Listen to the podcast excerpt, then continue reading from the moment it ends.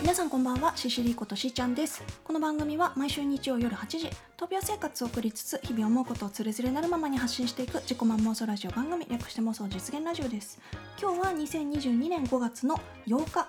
はいということでゴールデンウィーク。今ちょっとあっちで父のくしゃみがしたような聞こえました？まあちょっと気にしないでくださいね。あのゴールデンウィークが今日までの人もいるのかな？今日までだった人はすごい長期間の休みだったんじゃないかな。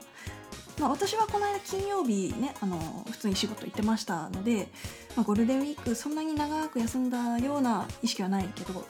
まあでもあのそうだね教習所にずっと通ってました先週お話ししてたと思いますが、まあ、5月の1日に自動車学校入校してゴールデンウィークの間はもうひたすら教習通いでしたね。ひたすらって言ってもあの1日に技能を受けれる技能ってその車に乗る方のやつね。技能は2時間までしかできないからあと学科もね学科はあの、まあ、自分が必要なコマをあの選んでそれをこう履修していくみたいな感じなんですけど、まあ、それも何て言うんですか？連続してある時もあれば飛び飛びの時もあったりするんでその辺はこう行けるところに通うって感じなので、うん、まあでも、あのー、1週間経ちましたけど入校してからあの順調に通えてるんじゃないかなと思います。今ね第1段階の半分ぐらいまで来てます。学科も技能もどっちもね、まあ、同時進行でうまいことやれてるんじゃないかなと思います。再来週あたりにはあの修了検定っていうあの第1段階の修了検定あの仮免許を取得するためのテストみたいなやつですね。あれまでいけんじゃないかなとは思うんですけど。であのまあ、第2段階に進めば今度は教習所の中じゃなくて、えー、一般道ですね。外の普通の道を走ることになるので、まあ、ちょっとね早くそっちに進めるといいなとは思ってるんですがなんせね私18歳の時にはね仮面2回落ちてるんで あのその話前したかと思うんですけど したっけかな？したいよね多分ね。あのそうなんですよ。2回落ちたんですよ。だからね今年今年っていうか今回ねあの何年ぶり？もう十何年ぶりとかにね今通い始めてますけど今度こそ一発で全部通りたい。けどうん。今のところ S 字とクランクなかなか苦戦してるので一発でいけるかはちょっと分かんないですね、まあ、その辺りねこのラジオの中でも、えー、随時報告していきたいと思います。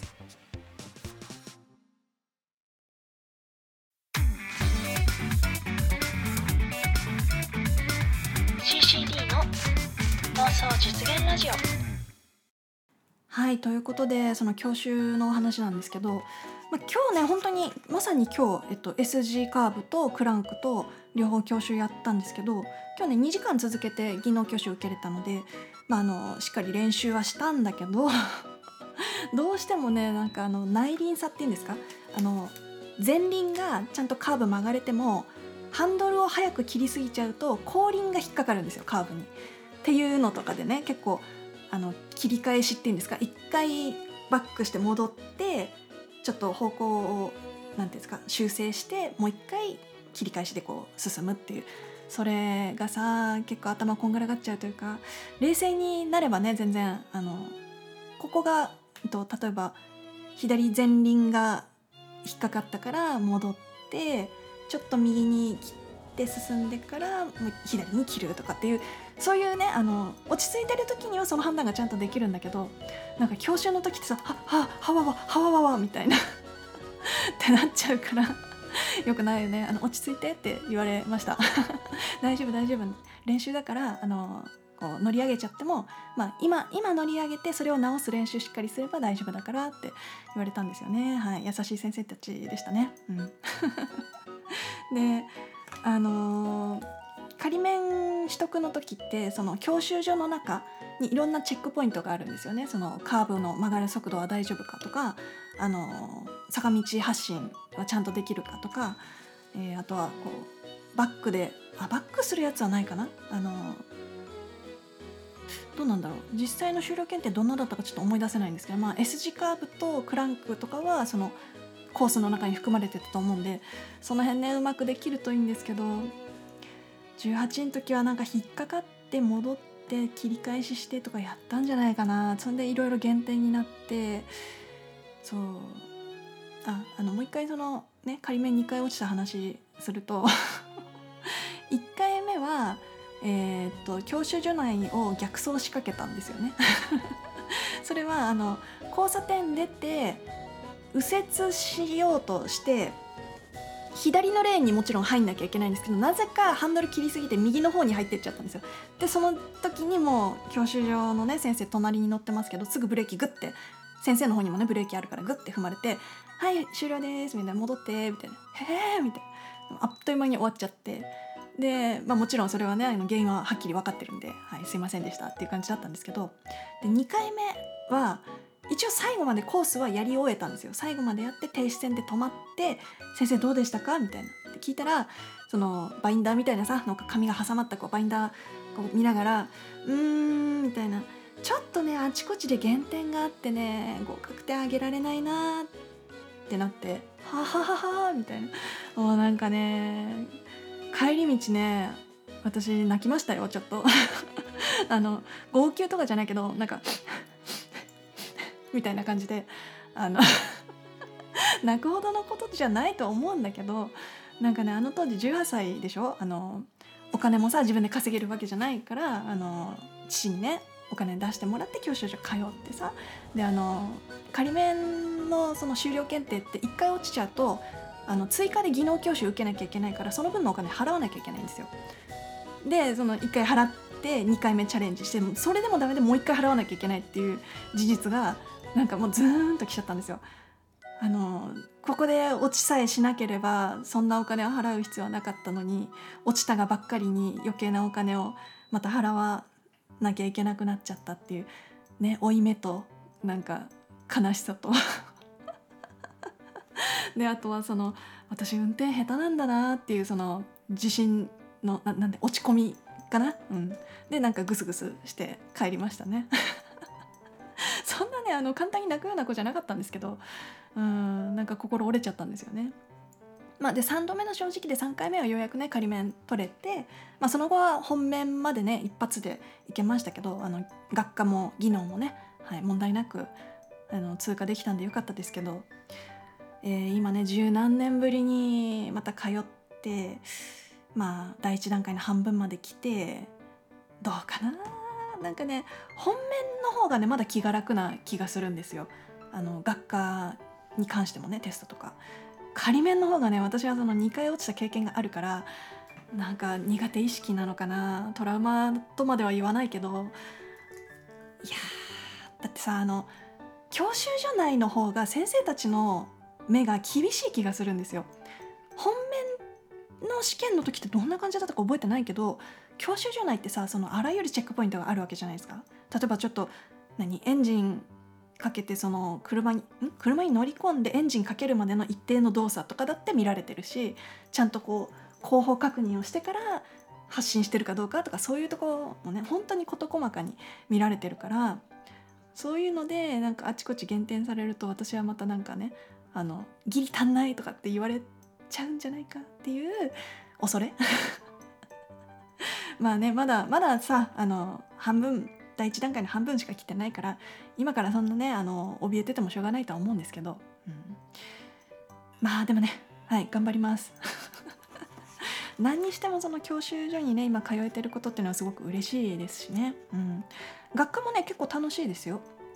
あの私が通ってるところあの他の教習所がどんな感じかは知らないですけど私が通ってるところは最初に20分か25分ぐらいのなんかビデオみたいなの流されるのでそれをずっと見ててで終わったらあの教科書を開いてその復習をするみたいな感じですね。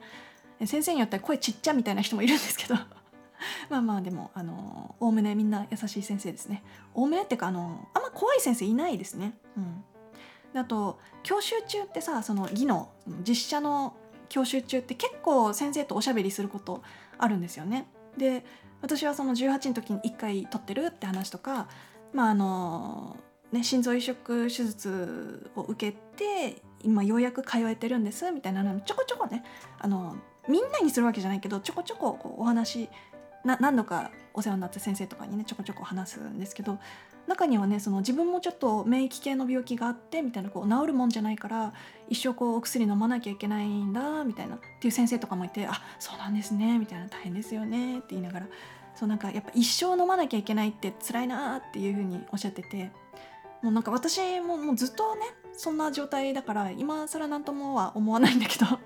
まああの必要だから飲むっていう感じでね、まあ、でも、まあ、病気が分かってからまだ2年ぐらいっておっしゃってたのでまあねあのそういう闘病に関してねこれからいろいろと大変だなと思うことも増えていくのかもしれないんですけど、うん、まああの悪化しないといいなという お互いにねあの私もこのままこう健康な状態で過ごせればいいなと思いますしね。であのちょっと話戻しますけど今日教習ねあの実写やってる時にねあのすごいのどかだったの。天気めっちゃいいし風もそよそよ。あの教習の車ってさその換気のために窓開いてるから風もこうふわーって入ってきてで教習所の中ってちょっとこう緑もあったりタンポポ咲いてたり今だともう綿毛になってたりするんですけどちょうど信号待ちしてる時に風がふわーっと入って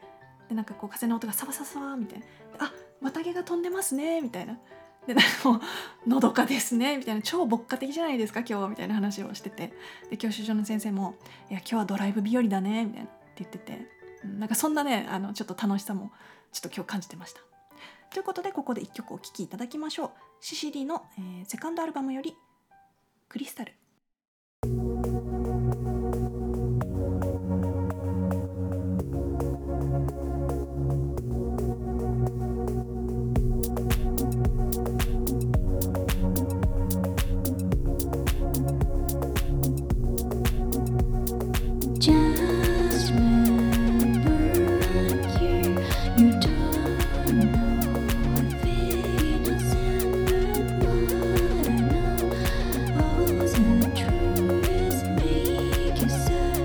show.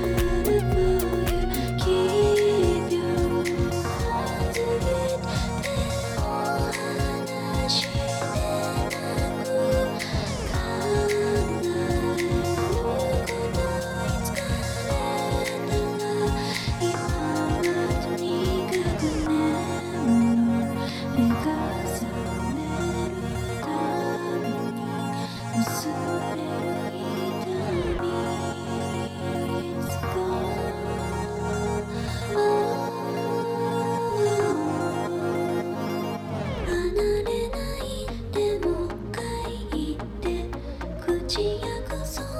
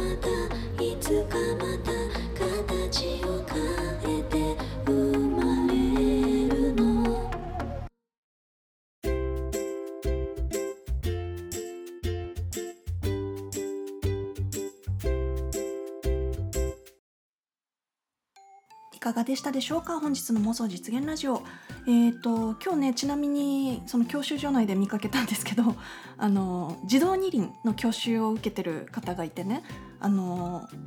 クランクとか S 字とかじゃない全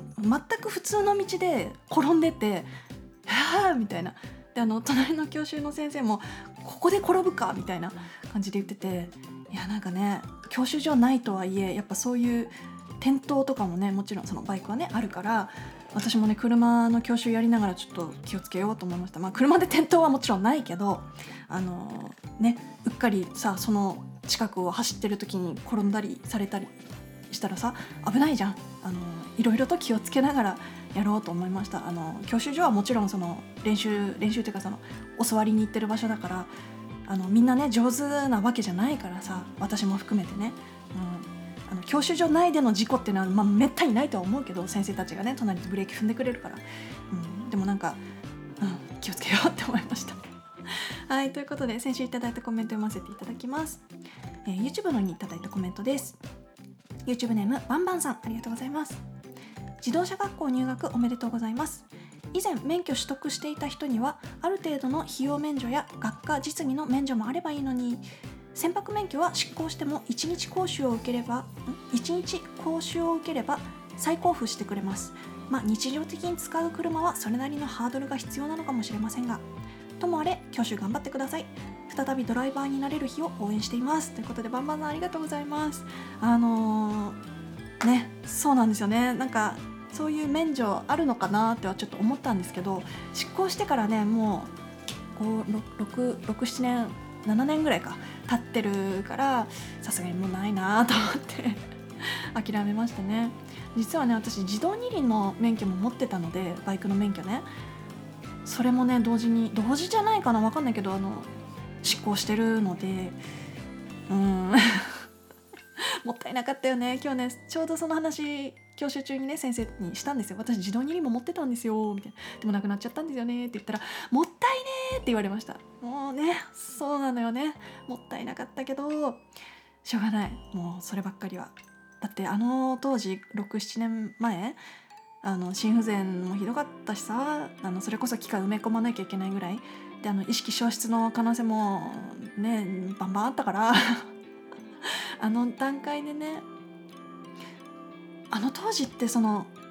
車の運転はしないけど身分証明書としてだけ残すっていう制度がギリなかったんじゃないかなと思うんですよ。ギリあれば私もその身分証明書として残したかったけどなんかそういう話もなかったから多分な、うん、その当時はまだなかったですよね、うん、だから まあ免許という資格はね失ってしまいましたがはい。今からねまた頑張りたいと思います。でその船舶免許は執行しても一日講習を受ければ再交付そうなんですね。船舶免許バンバンさんお持ちなのかな？すごい。船舶免許もし持ってたらねなんか海行った時に自分でさ運転してこう釣りとかできちゃうんでしょ？あれ知ってます？女優の仲間由紀恵さんって船舶免許持ってるんですって。沖縄出身だからかな、うん、なんかそんなことを聞いた気がします。記憶が定かではないけど。確かそうだった気がする。はいということでバンバンさんありがとうございます。続きまして、えー横浜ロマンチェリーさん、えー、検査お疲れ様でした。教習所やったね、えー一つずつ進んでる感じがいい、うん、えっ、とちょっと待って。あところで、えー、しーちゃんさんのところではタヌキですか？それはまた貴重な経験ですね。なかなかタヌキなんて見られないですから。うちの裏は小さな竹林なので動物たちの通り道になってるんです。台湾リスも来ますよ、えーうちも趣味でやってるだけなんでもう罠はやめて、えー少しぐらい食べられてもいいやという感じです。あはは。おっと自転車希望が見えてきました。確かにサドルは前に出せますからうまいことフィッティングが決まるといいですね。ということで岡村もちえりさんありがとうございます。そうあのーうちのね家庭菜園の話してた時にあの動物がね横浜ロマンチェリーさんとこにはいろいろ来るんだっていうイタチとか来るみたいな話をね前コメントでくださってそううちはタヌキがね 2年ぐらいの間だけでしたけどいたんですよ。台湾リスって普通のリスと違うのかな？あのつい最近ね私「ゴールデンカムイ」っていう漫画をねウェブ漫画あウェブ漫画じゃないんだけどウェブで読めたので一気に読んでリスとかをねあの捕まえて皮剥いで食べるみたいな漫画の中でね あったから台湾リスかとかちょっと美味しいのかなって一瞬思っちゃったけど、うん、いやでもねバナはやめて少しぐらい食べられてもいいやという、まあ、そのぐらいのねあのやんわりやるのもいいかもしれないですよね。でそう自転車はあのフィッティングでまだちゃんとできてはないんですけどまだ諦めてないです。でもしそれがダメでも普通の自転車をね買ってもいいかなっていうふうにも考えてます。うちの母もねなんか自転車乗りたいって言い出してまあでも母がもし買うとしたら普通にママチャリなのかな。うーん私はもうちょっとこうスポーツタイプっぽいやつがねちゃんと欲しいなとは思うんですけど、まあ、その後その辺は今後ちょっと相談したいなと思います。はいということで他にもね、えーコメントハートギフトをくださったかっちゃんさんまなさんうさぎのもかさんばんばんさん横浜ロアンチェリーさんありがとうございます。ということで本日の妄想実現ラジオはここまで。また来週。バイバーイ。